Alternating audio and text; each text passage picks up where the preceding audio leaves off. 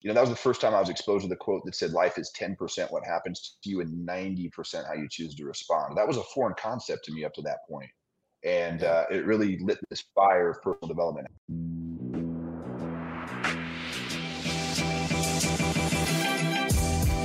Great experiences build great leaders. Great leaders build great teams. This is Building Great Sales Teams.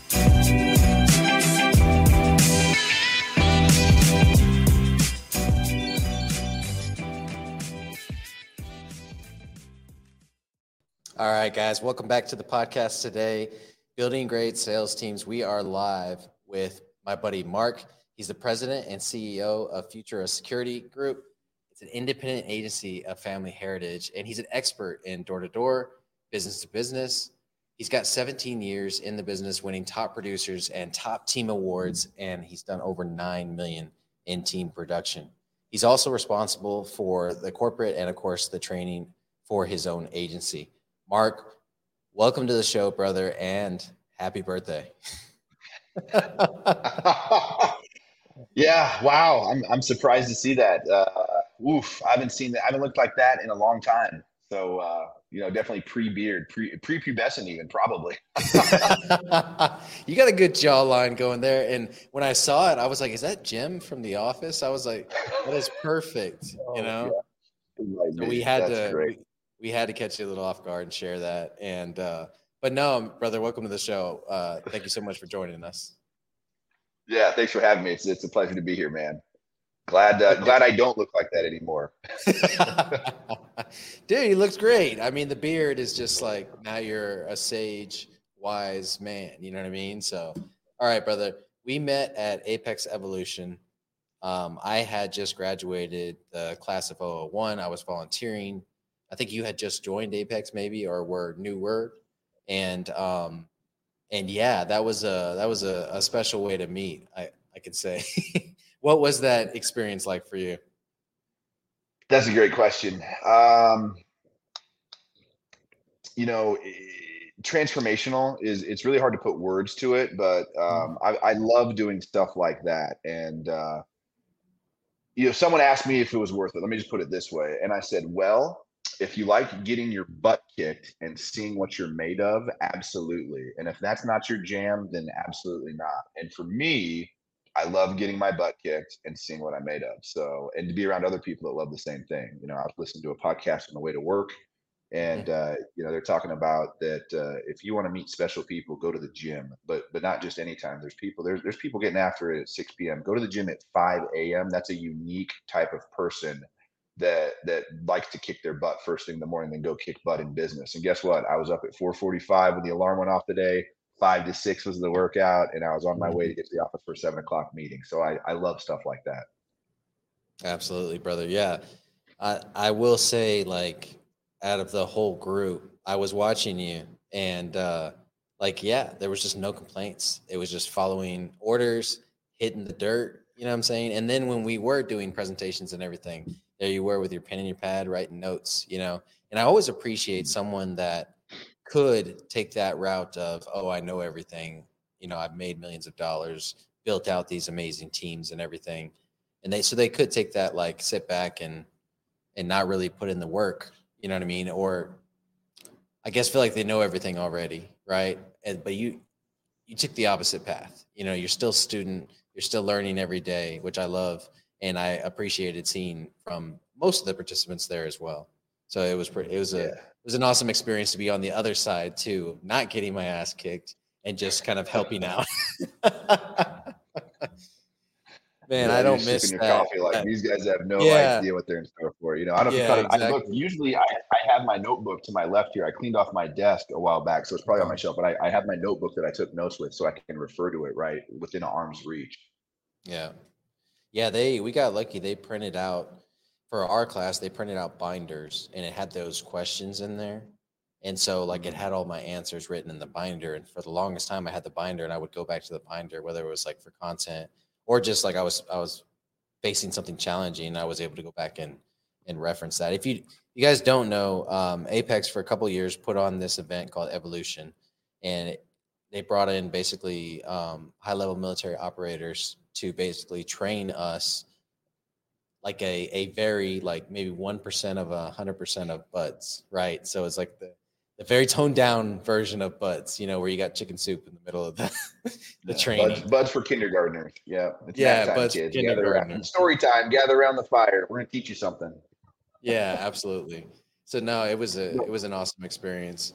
So I was looking at forward to going back to that. I'll show this other thing. I, I also did a two and a half day event earlier in the year uh, with Okay. Jocko's group uh, at Echelon Front, probably in April, and that's you know Mhm. high stress situation, laser taggers going through the laws uh, of combat and how they apply to business, and and that was very very fun and educational as well, and stressful. However, that was way more intellectual uh, in nature, and the evolution was way more physical in nature. We still learned it both, but but I appreciate Mhm. both of them, and one's one's not better than the other. They just I'm glad I had the opportunity to do both last year. yeah, I really enjoyed um how was the speech? Because we we didn't get the speech the first time because he wasn't he wasn't one of the operators the first time. Um the, the, the, man in the arena. You talk yeah, about the man in the arena.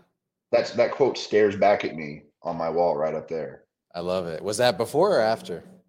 Uh, well, you know, that's it's so I was first exposed to that quote back in 2003 when I Okay. sold books uh, for the Southwestern Company for my one and my first and only summer. And uh, that was one of the things that they taught us, and it always resonated with me. In fact, a friend was publishing a book last year that needed some extra pages, so it'd go from uh, a booklet to a book.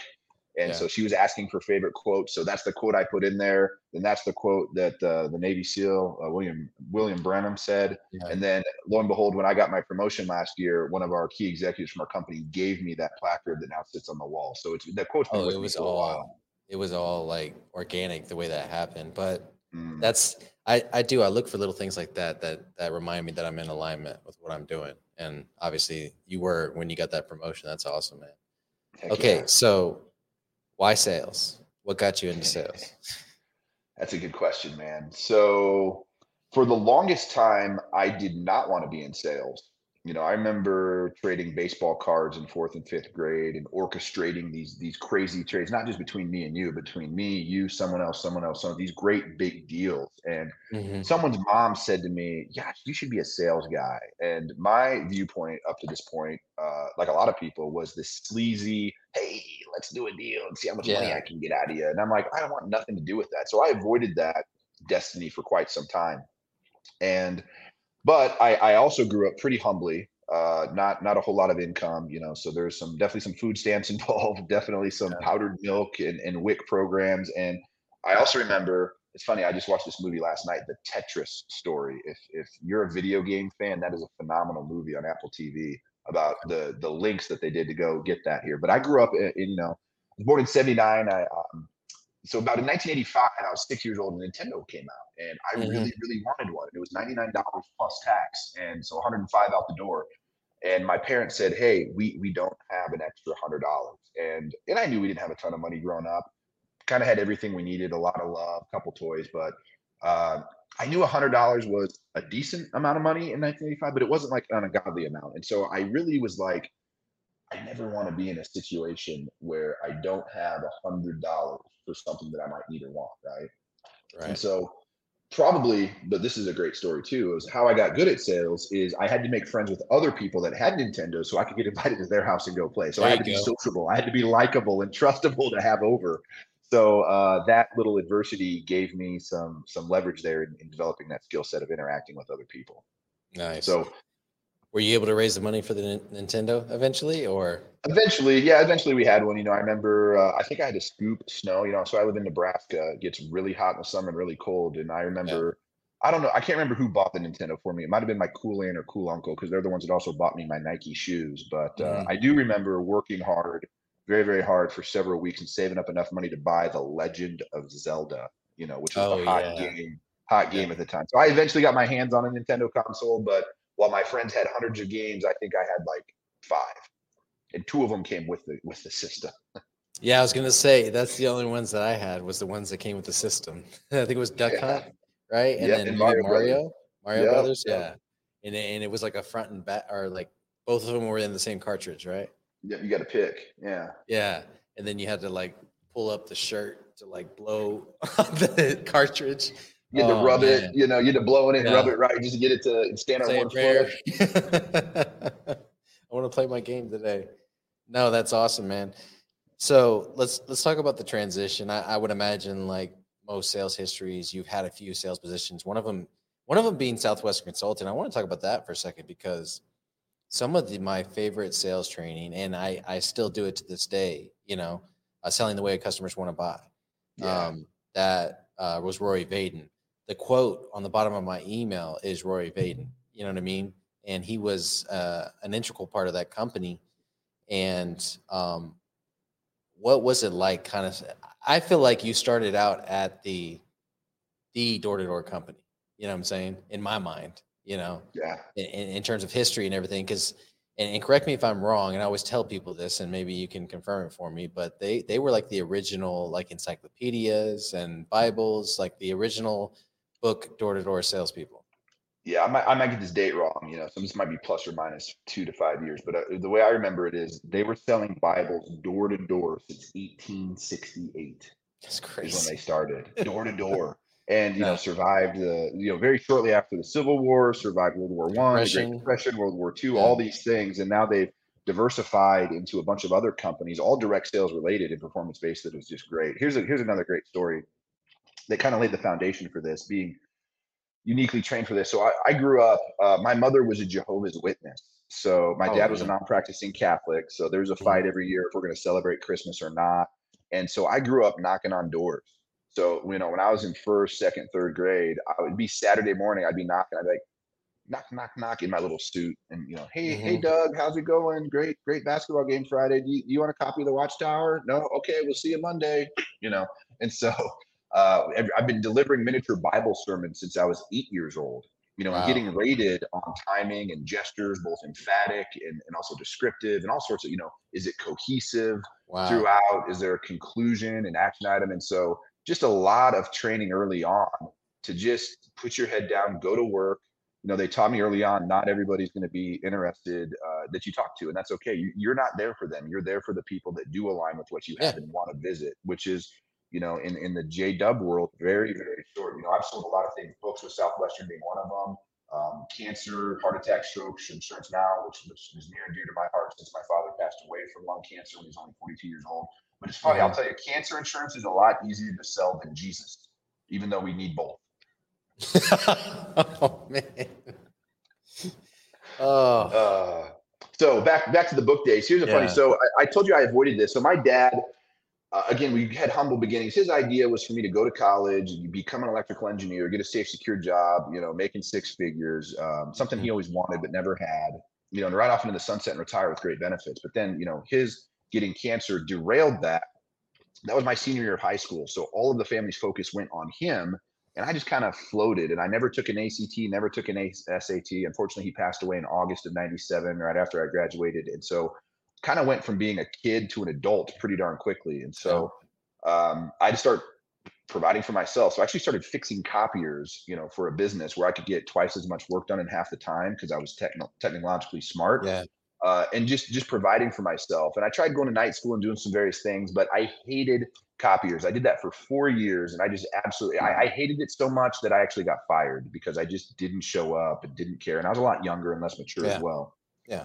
So um, it's a funny story. Actually, what what got me fired is I called in sick for a week from Vegas. You know, and when you're in your early 20s and you're in Vegas and you're up all night, you sound pretty sick. So I'm like, yeah, I still don't still don't feel great. I'm not coming in. Uh, but somehow they found out that I was in Vegas and they That was They before me. social media. So Oh, I don't know how they did that. I don't know how Yeah. they did that. So I'm sitting there, and a buddy of mine who's in I'm 23 at the time. My buddy's in college, going to the University of Nebraska. Tell me about this crazy internship he's going to do, and I'm like, well, I need a job. That sounds awesome. We could we could Yeah. party in New York City. That'd be. He's like, nah, it's not really like that. I'm like, well, may, maybe we can hang out on the weekend. He's like, "Mm, it's not like that either. I'm like, well, what is it like? And so he gave me the phone number of the guy that he was talking to. I called the guy up. Uh, Brian Wilson, still a dear friend to this very day. We talk almost every Friday as accountability partners. He he uh, officiated the ceremony of my wife and I down in Mexico in Cancun in 2012. Because not only did he teach me the book business, but he taught me this business as well. And I'm like, hey man, I want to come do this book thing. And he goes, I don't know if you qualify. And I'm thinking to myself, dude, I was I was a J Dub since I was five. I damn darn tootin' I qualify. So we, we went through the we went through the interview process and lo and behold, two weeks later, I was driving to Nashville, Tennessee to sell. So because I I needed money quickly. Uh, I knew I could talk to people. And here's the other thing. Um, well, and, and you could win a trip to Mexico. And I've never, you know, had been. I went to Germany with my grandmother in '86. You know, when I was younger, because she was from Germany. But I, but as an adult, going to an all-inclusive trip in Mexico with a bunch of other college kids is, is pretty awesome. And so. Yeah. All of that was appealing to me, but I also knew going back to the sleazy kind of traditional sales guys, like yeah. I have to believe in what I'm selling right? Otherwise, right. this isn't ice to Eskimos. It's not red popsicles to ladies in white gloves. Right. It's it's hey, I have something that you need. We're have a value exchange, and I'm delivering just as much, probably more value in owning our product than I'm asking for in, in compensation. So it's a right. it's a value exchange. It's not selling crap to people that don't want or don't need. So these Southwestern study guides, this this these volume libraries, both of my parents were hippies and dropped out of school when they're 16 years old. So when I got to about seventh grade, my dad was very smart, very intellectual, very well read, self educated. However, mm-hmm. he couldn't really do the schoolwork because back then you had to show the answers, right? They they tell you that you'd never have a calculator in your pocket at all times, which right. funk that. So yeah. he, he he could get the answer, but he couldn't show me. So I was kind of on my own. So books that help kids from kindergarten to their senior year with more examples and in writing reports and getting things done, I could have used those books. So I'm like, I can sell that. Yeah. And so that's what I did for, you know, gosh, was it 12 weeks of, you know, 70 hours a week, door to door cold calling um, wow. in, in heat and rain and black flies. If you think mosquitoes are bad in the Midwest, you should try black flies in Maine in the summer, man. Are they um, the so ones that, that bite? Yeah, bite? yeah, big time, big time. You can't see them and they bite. Wow, barely. Yeah. So that was, uh, and and that was the toughest, hardest thing I'd ever done up to that point. Mm-hmm. And I hated every minute of it, but I loved who I grew into in the process. I loved the the successful people I was around, the quotes that I got. You know, that's when I was first really introduced yeah, to personal yeah. development. They gave me a book by Og Mandino called The Greatest Salesman in the World, one of my favorite yeah. books. We read a scroll every single day. Mm-hmm. And it, it, really, you know, that was the first time I was exposed to the quote that said, Life is 10% what happens to you and 90% how you choose to respond. That was a foreign concept to me up to that point. And uh, it really lit this fire of personal development. However, I swore I would never do anything like that again. In fact, on that trip, uh, that summer, I decided I wanted to be an oncologist to help people that were going through what my father went through. So I got a job in clinical research here in Lincoln, where we live, doing phase one clinical trials. And so that was really what I was going to set off to do: is go through the path of actually going to college, getting my degree, and, and going to med school, and becoming an oncologist. Wow, man, that's crazy. And what, I guess, at what point did it did it kind of turn you off of that? Mm, yeah, that's a good question too. Well, again, having to provide for myself, you know, working eight 10, 12 hours a day and going to night school for four hours, uh, five, six hours a night and doing homework. Uh, about a year of that and I was done. And as I was yeah. getting older, you know, I mentioned I was 23, just turned 24 selling books. So now I'm turning 25, mm-hmm. 26. So the idea of, hey, I'm going to spend the next 15 years of my life going to undergrad, med school, residency, specialization before I can finally do what I what I want to do. That was just too too long of a time horizon for me at that point. Yeah. I mean, that's fair. I mean, that's why a lot of people don't become, they have the capacity, they have the ability, but it's like, no, I don't want to spend, you know, a third of my working career in school. you know what I mean? Um, yeah. No, I get it for sure.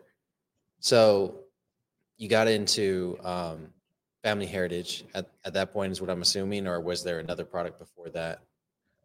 Yeah. So here's a great story, too. So I, uh, it was 2007 late 2006, uh, I had a ton of friends that made a bunch of money in the mortgage business. And, okay. uh, you know, that was the days of subprime loans, stated income loans. And so yeah, knew right that I did not want to be the crash, yeah. right? so yeah. I, I knew uh, I didn't want to go to med school. I still love the medicine, but just didn't know what to do. So when my father died, a couple months later, um, my mom moved out. She got addicted to meth. My sister almost got taken away by the state. So I'm living in this house that was paid for uh, through his mm. life insurance money uh, and, and just all by myself. So again, when I said I had to go from a kid to an adult pretty quickly, that's that's that's very accurate. Had a lot of those are some pretty dark days, a lot of mistakes. Um, and so when my mom called me because she's running out of money a couple years later, said, "Hey, I need to sell the house." I said, "Hey, let me buy it." You know, half half of my dad's ashes are in the backyard in his rose garden, right? I want to buy this house. Uh, had no business buying this house. The bank wouldn't give me a loan, right? Uh, so I, I, go to the phone book and I go to mortgage and I call the first person like, yeah, we can get it done.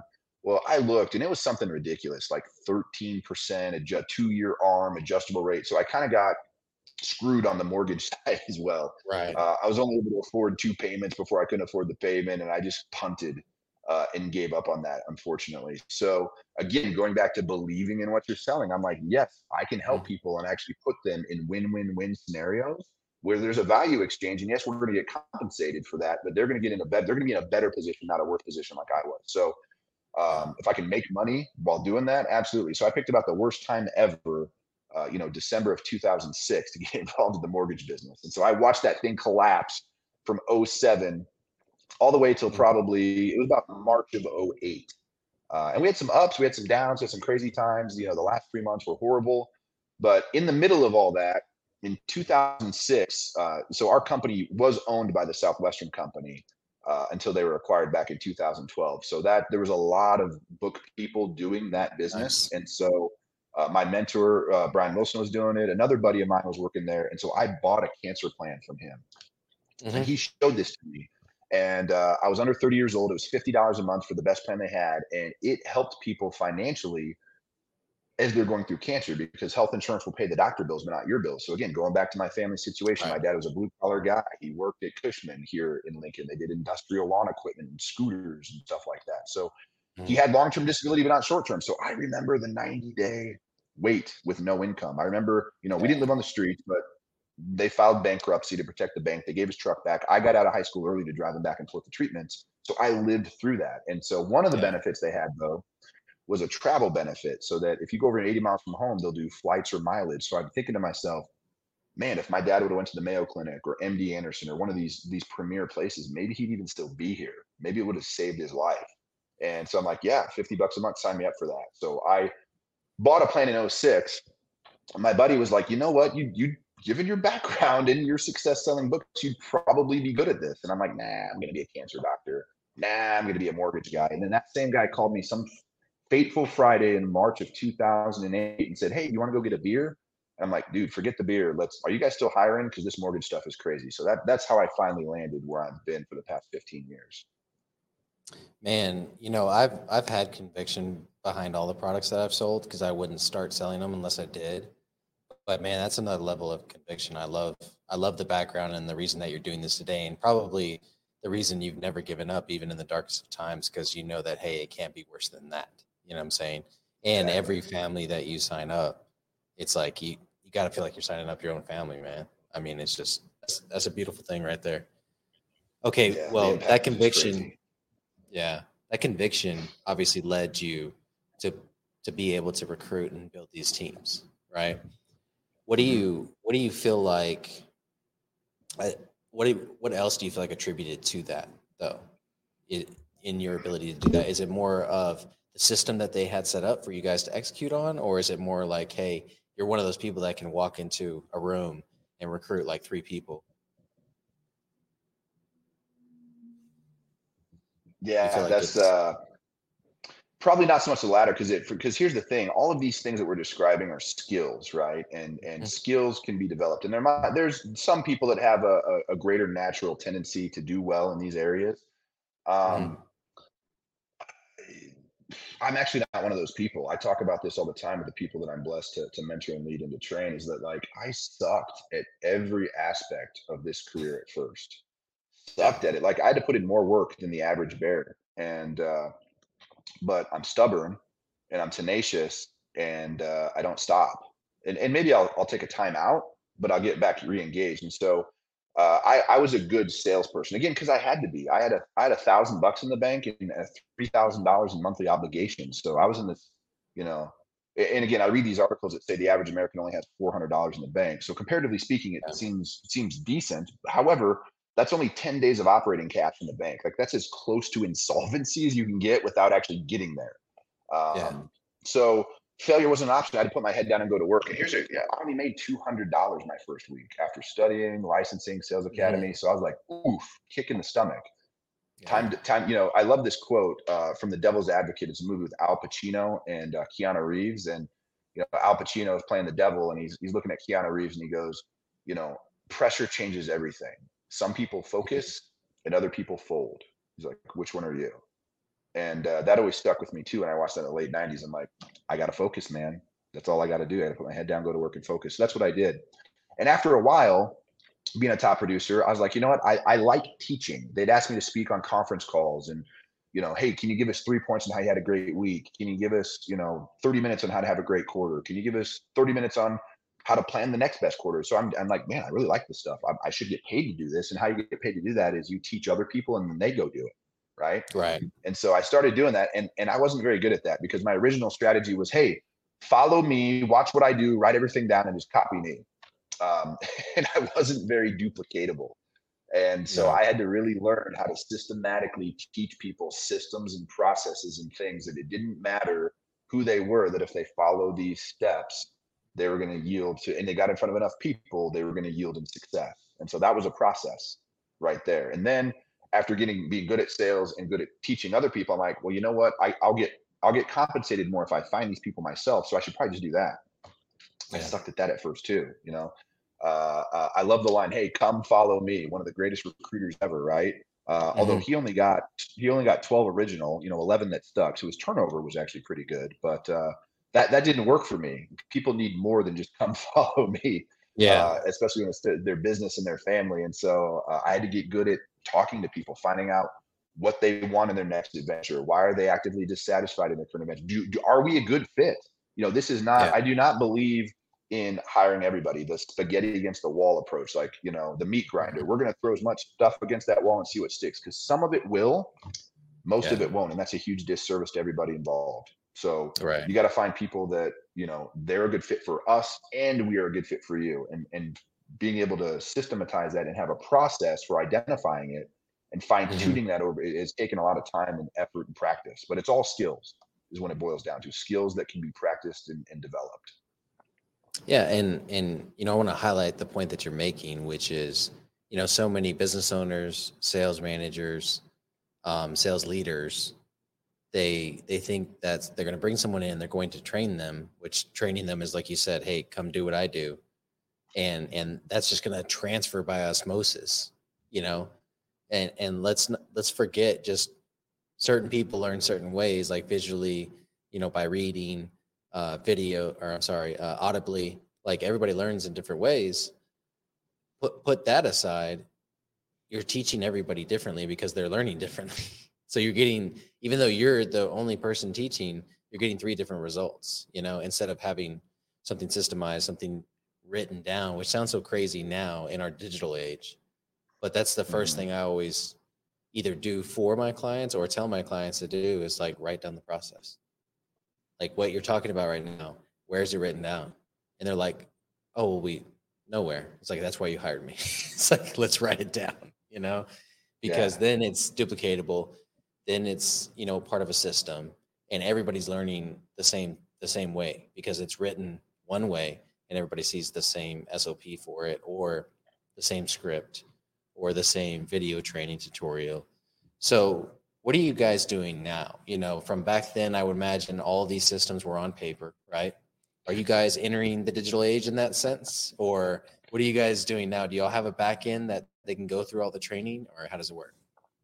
Yeah, it's it's it's under constant. Uh, the highway of life is under constant construction, right? And the same is true mm-hmm. of business. So uh, I chuckled yeah. because I remember uh, I don't have them anymore. I, I used to have these stacks of legal pads with with we called them mapping, where we would draw a street and put tick marks for houses. We'd put blue house, mm-hmm. white house. You know, about every block, I'd try to put a, a, house number so I would at least know if I'm yeah. on the 200 block and which side's out or even. And we just cross them off, highlight them, and you know that this is how we got around in the early in the book days and here. You know, my first two years here was mm-hmm. residential door to door uh, I didn't transition to, to calling on businesses to roughly 2010. I didn't even do it full time till probably, gosh, 2014. So, uh, yeah, we've got uh, an enterprise build CRM with Salesforce that we can actually you know keep track of where we are, where we need to go visually by lead status. We can look up our client information rather than having to call the home office. Uh, we can do a lot of things actively in the field and real time monitor that stuff. Uh, as far as training work, I'm constantly polishing that stuff as well. In fact, I was talking to one of our our hiring manager yesterday, who about a year we got in this document yesterday.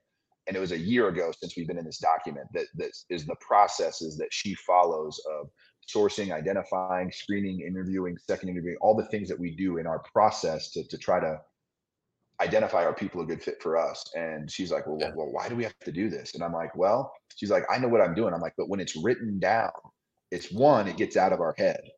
Right. Mm-hmm. And two, we can look at it and we can see it and then we can tweak it. And, you know, uh, you can work harder or you can work smarter. And I'm a fan of doing both. And when you start playing with these KPIs, if we can get 5% better here and 5% better here and 5% better here, yeah. a lot of people think that's 15% better. Uh, that could that could be a hundred percent better with those two little tweaks, and that's very yeah. difficult to do when it's only swimming inside one person's head. Plus, the other thing that I found is as you grow and scale, the whole "come follow me" approach um, is not a very good knowledge transfer. So to have a database, standard operating procedures, processes, and systems in place, it makes training the next level of people infinitely easier. It's definitely a little bit of work on the front end, but it saves a whole mm-hmm. lot of mm-hmm. work on the back end as far as training goes. And so that's that's why we're doing it. Absolutely, and it's you know that's obviously y'all's recruiting and eventually onboarding plan, right? Um, but but what what would happen so many times when we did stuff like this in my business is like you know, one or two things would happen. It would be uh, the first thing that would happen is they would get insecure, like, "Hey, you don't think I can do my job, right?" and then the second thing that would happen is they get insecure again, like, "Oh, you're doing this so you can replace me someday," and it's like, no, and yes, yes, I'm doing it so I can replace you, but it's not because I'm going to replace you uh, and and get rid of you. It's because I'm going to replace you and promote you. You know what I'm saying? Exactly. Like every and, position. And, and, go ahead. No, no, you go ahead. I, I interrupted you. Uh, every every position in the company should have a next level, in, in mm-hmm. to infinity, right? And in, in infinity may be a different division. Infinity may be, you know, um, a different designation or whatever the case is. But at the end of the day, I want want everybody in my organization to be able to experience growth at some point. You know what I'm saying? And so if if you can't if you can't uh, be replaced, then you can't be promoted. And the only way you're going to be replaced is if you have an SOP to be able to replace you with because the idea of you sitting next to someone at a computer and showing them how to do stuff just it's painful well and unfortunately that, that's how she was hired because that was the processes two years ago right. so i mean when i when i say these are recent developments and we're still tweaking yeah. our processes and i'm always trying new things and, and we're, we're like a master chef just always trying to try the, the what's the yeah. what's the one thing we can do to always be improving you know growth is one of our core values, and that's that's being better today than we were yesterday, and better tomorrow than we are today. And we're con- I'm mm-hmm. constantly mm-hmm. just noodling on that and dreaming about it and fantasizing about how do we do that. No, I I, I love it, and and I do. I say it all the time. You know, the the sales program is is a living, breathing organism. You know that you mm-hmm. constantly have to be because it, it itself is changing without you even touching it because everybody in it goes through it and like I don't know, this is such a like a philosophical way to look at it, but they stretch it and they break it and they they um start changing things without telling you. you know what I mean? In the program. And so you have to be on top of it. You have to be able to work on the business of in the business. And you know, so that that that brings me to another um question is all right, are you still personally producing? You know what I'm saying? And how important do you think it is to lead from the front and personally produce? Oof, that's a solid question, and and the key of a lot of debates in a lot of different industries, I'd imagine. So, mm-hmm. uh, mm-hmm. yes, I'm still personally producing. I, I, I personally produced last week when I was on vacation with my family in Deadwood, South Dakota, for the week, and seeing uh, Mount Rushmore and going panning for gold and all this other stuff. I also hired two people while I was on vacation and uh, mm-hmm. got stuff done and just built you know my schedule around it so i can i'm a big fan if you can have your cake and eat it too you just have to be intentional and do things on purpose rather than accident right? And so i'm right. very very and a lot of what i've learned over the years doesn't matter if it's this or sales or is like oops that didn't work. Don't do don't do that again. There's way more oopses than there was aha moments. And every once in a while i'll get a and so if you just do the stuff if you just stop doing the stuff that doesn't work you'll be 10 times ahead of everybody else. And then if you come across and stumble across these aha moments whew, that helps even more. Yeah. so yeah, I think there's an example. There's definitely value in leading from the front, for sure. Uh, however, I think there's a dichotomy there, like like Jocko uh, talks about at Echelon Front, that you can get to a point where you lead from the front so much that that's not the highest and best use of your time and uh, producing individually. I, I, like to prove that, that this old dog can still hunt. In fact, a couple of months ago, I was the number I was the number two producer out of 70 people in the in our combined two agencies, the one I got Beautiful. promoted out of that we still office together. And so yeah. I, I did that and I'm half joking, half serious. I'm like, I just want you guys to know I still know what I'm doing. So yeah. look, you know, when you say when you do say come follow me, and this is something that my mentor told me, is like you need to have a track record of success. So I can point to top first year producer. I can point to this. Yeah. I can point to that. And then the thing is, is it they don't care what I did in 2008. They don't care that I had a record January in 2017. Every once in a while, you still got to show them. So, and I yeah. do.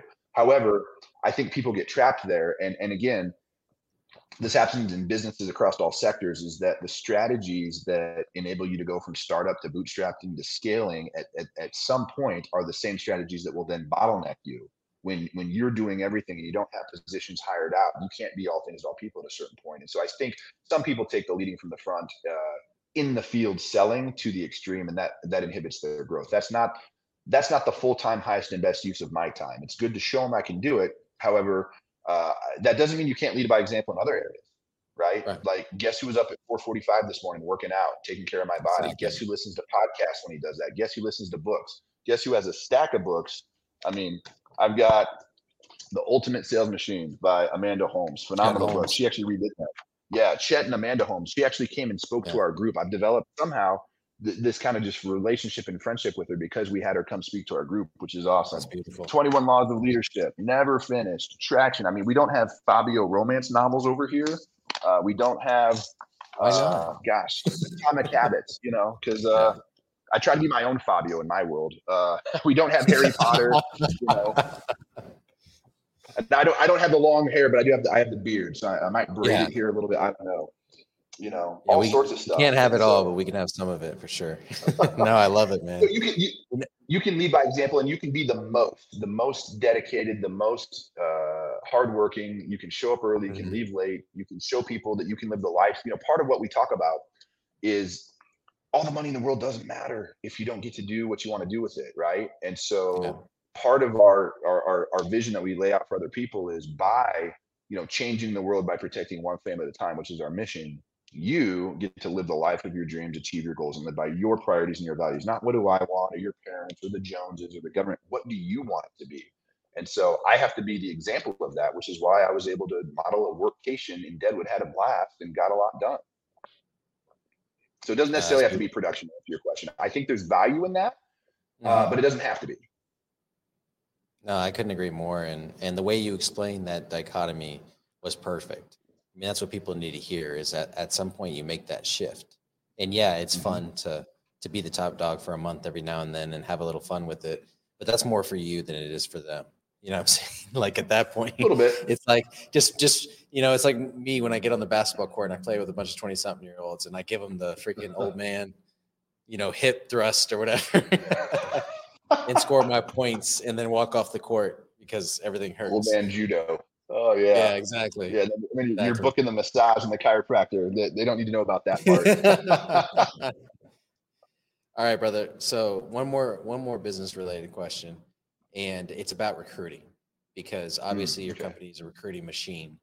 So do you guys uh, incentivize like that that um, self gen recruiting and kind of how is that structured?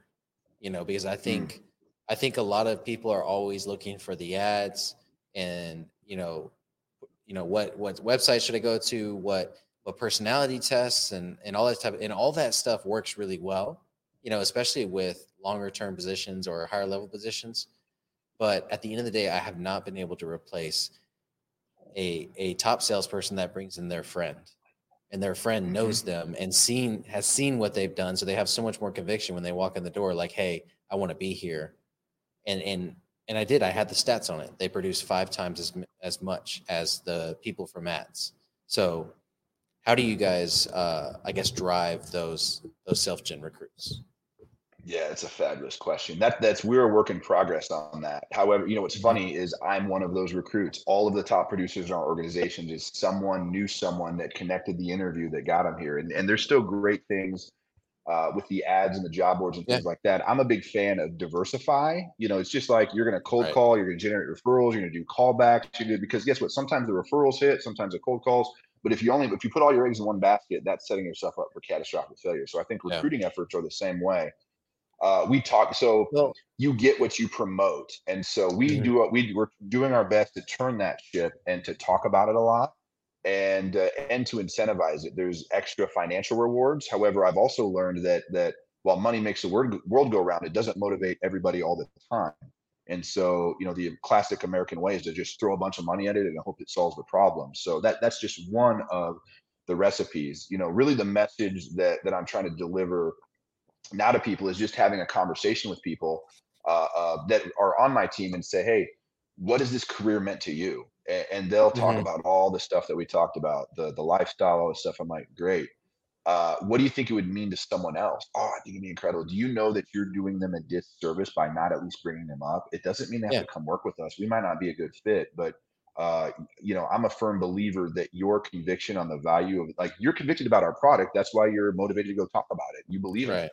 Same thing's true with this career. Is your level of conviction on this career is based is directly proportional to the uh, amount of time you're willing to spend talking to other people about it. And not just family and friends but just in, in the field. When you run across someone that it could be a server shoot i was at an event a couple weeks ago that said you know we we troll uh, workout facilities like la fitness and high-end servers. those are our two biggest things yeah. And so um, they gave this question that's awesome and, and i wrote this question down and I, I shared it with my my people that i work with is who else do you know that's like you we're growing, oh. we're expanding. I can't guarantee I'd hire anybody. I could at least get him an interview. Yeah. Who do you know that's like you? I mean, that's a very simple. I don't even know what that was. Four. And you can use that with clients too. Yeah, people that buy your product, your best that, advocate. That that values, you know, this product. You know, yeah. like you do. You know, that's that's a great question. I love that. Huge, huge value, brother. I appreciate that. No, I did. You know what you said about not putting all your eggs in one basket is so true because so many recruiters right now are putting all their eggs in the Indeed basket, and it is. It mm. is very much a let's throw everything up against the wall and see what sticks. Recruiting platform costs a ton of money, and then at any given time, at any given time, they can cut you off for no yeah, reason. and I've had I've had friends that have been blacklisted and, and have no yeah. no explanation as to why. And then guess what? They're up lollipop creek without a paddle because no one's taught them how to hunt for leads and generate them out of thin air, which is what I exactly. love and what I hate about the the business that I've grown up in is that you could literally drop me out of an airplane and as long as I have my iPad with my stuff on it, I'll be fine because I'm not yeah. reliant on anybody for anything as far as lead gen anywhere. And I can take a cold market, turn a warm market quickly, whether it's sales, leadership, mm-hmm. recruiting, mm-hmm. and I wouldn't have it any other way. All right, I want to pivot a little bit because we don't have that much time left, but I want to pivot to legacy. What does it mean to you, and what legacy do you want to leave behind? Oof, wow, that's a good question. I thought we are gonna, I thought we were going to talk all about team and, and stuff, and building and sales, legacy. Um, you know, I want you know I've got three kids that that they are currently eight, six, and three, and uh, I love my father dearly, but but um, you know he was an alcoholic. Um, he he cheated on my mom, which I found out long after he died. And so here, here's what happened to me: is when my mom in, in a kind of a drunken, we're both drunk talking about stuff, how life sucks, and she's like, "Let me tell you about your father. He's not the man you thought he was." And I mean that crushed my soul when I realized that he was not the man that that he portrayed to be or that I thought he would be. And so I made a decision there that I never want my kids to have that feeling, right? Never. Mm. So um, back in in July of 2015, a two month experiment has turned into which will be something like eight years of not drinking. I never want to see, I never want to have to wake my kids up and go pick up my father out of jail like I had to get picked up. I never want to, them to see me come home from a street fight bloody. I mean, maybe if the guy deserved it, he's talking crap to my family, maybe, but not not a bar fight, not a bar yeah, fight. Yeah, yeah, um, you know, um, you know, my dad had some life insurance when he passed, but that was just he got lucky. Our family got lucky that that was the term life insurance he had through work, and we're lucky that he didn't, you know, by today's standards, he probably would have been fired and out of insurance and out of his life insurance. And and again, that didn't last very long. So yeah.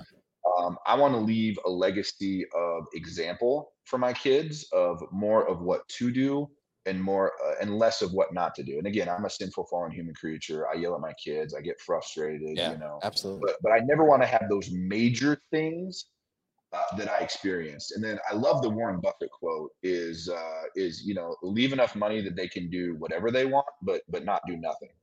You know, and so one of my biggest struggles right now is trying to identify ways because part of the reason that I am who I am is is just the adversity that I went through, and that Mhm. adversity sucks. And my sister, who's four years younger than me, still hasn't fully recovered from that that adversity that happened 26 years ago. So Most people uh, don't. how? Oh, it's brutal Yeah. and it's heartbreaking because she's just as skilled and talented as I am and intelligent. Mhm. So how do I create some controlled adversity so my kids can build these characteristics without crushing them under life? That's that's really what I want to do. So that uh, you know, my mission is that when they're 17 years old, they're running their own life. I don't have to wake them up. I don't have to, you know, it, it- a lot of people will wait till college and then try to teach their kids to be adult. That's too late. They're already gone. I want to teach them. At, I want to teach them at 17, their senior year, whatever's happening, they're running their own life. Um, and and I'm just kind of more of a tour guide and a counselor at that point. No, I love it, brother. And yeah, that that convicted me just now. It's like Mm. when my sons, and and I say my sons because my daughter's pretty self sufficient already. She's only twelve, but my sons, when they're seventeen, can they run their own life? No, that's a great goal to have. And and, and I love that your legacy is focused on your kids, and in Mhm. that's what how I would describe it: a legacy of focus. Because we do, we have these big goals. You have business goals. You have impact goals. You know what I mean?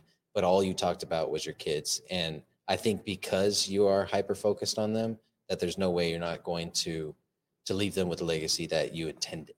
You know what I mean? Which is an intentional one, right? And so, Absolutely. brother, I appreciate you. Go ahead. I'll leave you one last story. I know you got a call here in two minutes. So do I. Um, actually, I don't. Mine got pushed. So uh, everybody's watching you all the time. As leaders, we are always on stage. And so my kids, uh, a, few, a, a while ago, last year, just started getting up with me at five in the morning. And initially, I was frustrated because it inhibited my ability to get a full workout in. But I instantly realized the opportunity that we had here. And so today, I went in their beds. I woke them up, said, "Hey, I'm going to work out." And my daughter opted to, to go cuddle with mom, which is totally it's always their choice. Jackson, my son, got up and he did a workout with me. And Oh. my workout was not as intense as it would have been had I been able to do it by myself. I did not get to listen to my podcast that I wanted to, but I don't really care because the impact that that's leaving on them and that example and that bonding time. No one was doing that stuff for me when I was a kid. And again, I love my parents; they did the best they had. But just realize that as leaders, and we're all leaders, even if you're a highly motivated team of one, Mhm. people are watching. I had a conversation with a gentleman yesterday that I have not seen in years, uh, and he he he mentioned some things that he's seen on Facebook and, and complimented me on. I'm like, wow, I don't, you don't even like or comment on this stuff. Yeah. I just thought in my head. So people are watching you. So I want to leave a legacy of example um, for everybody, really. Uh, not, but but especially my kids because I, I love them. No offense, I love you dearly. I just love them a little bit more. I love my kids a lot more. I'll, I'll be Yeah, honest. Yeah, no, I love I love the workout with your son, man.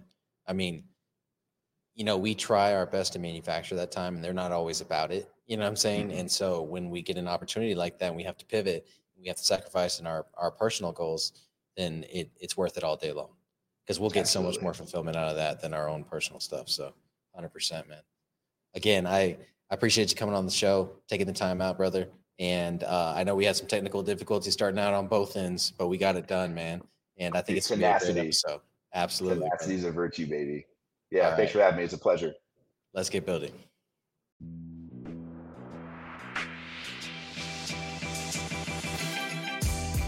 Thank you for tuning in to this episode of Building Great Sales Teams. We appreciate it. Be sure to execute on everything that you just heard and let's get building. Before we sign off, we'd like to invite you to join our Brickyard community. Head on over to jointhebrickyard.com. Again, that's jointhebrickyard.com or click the link in the description to find out more.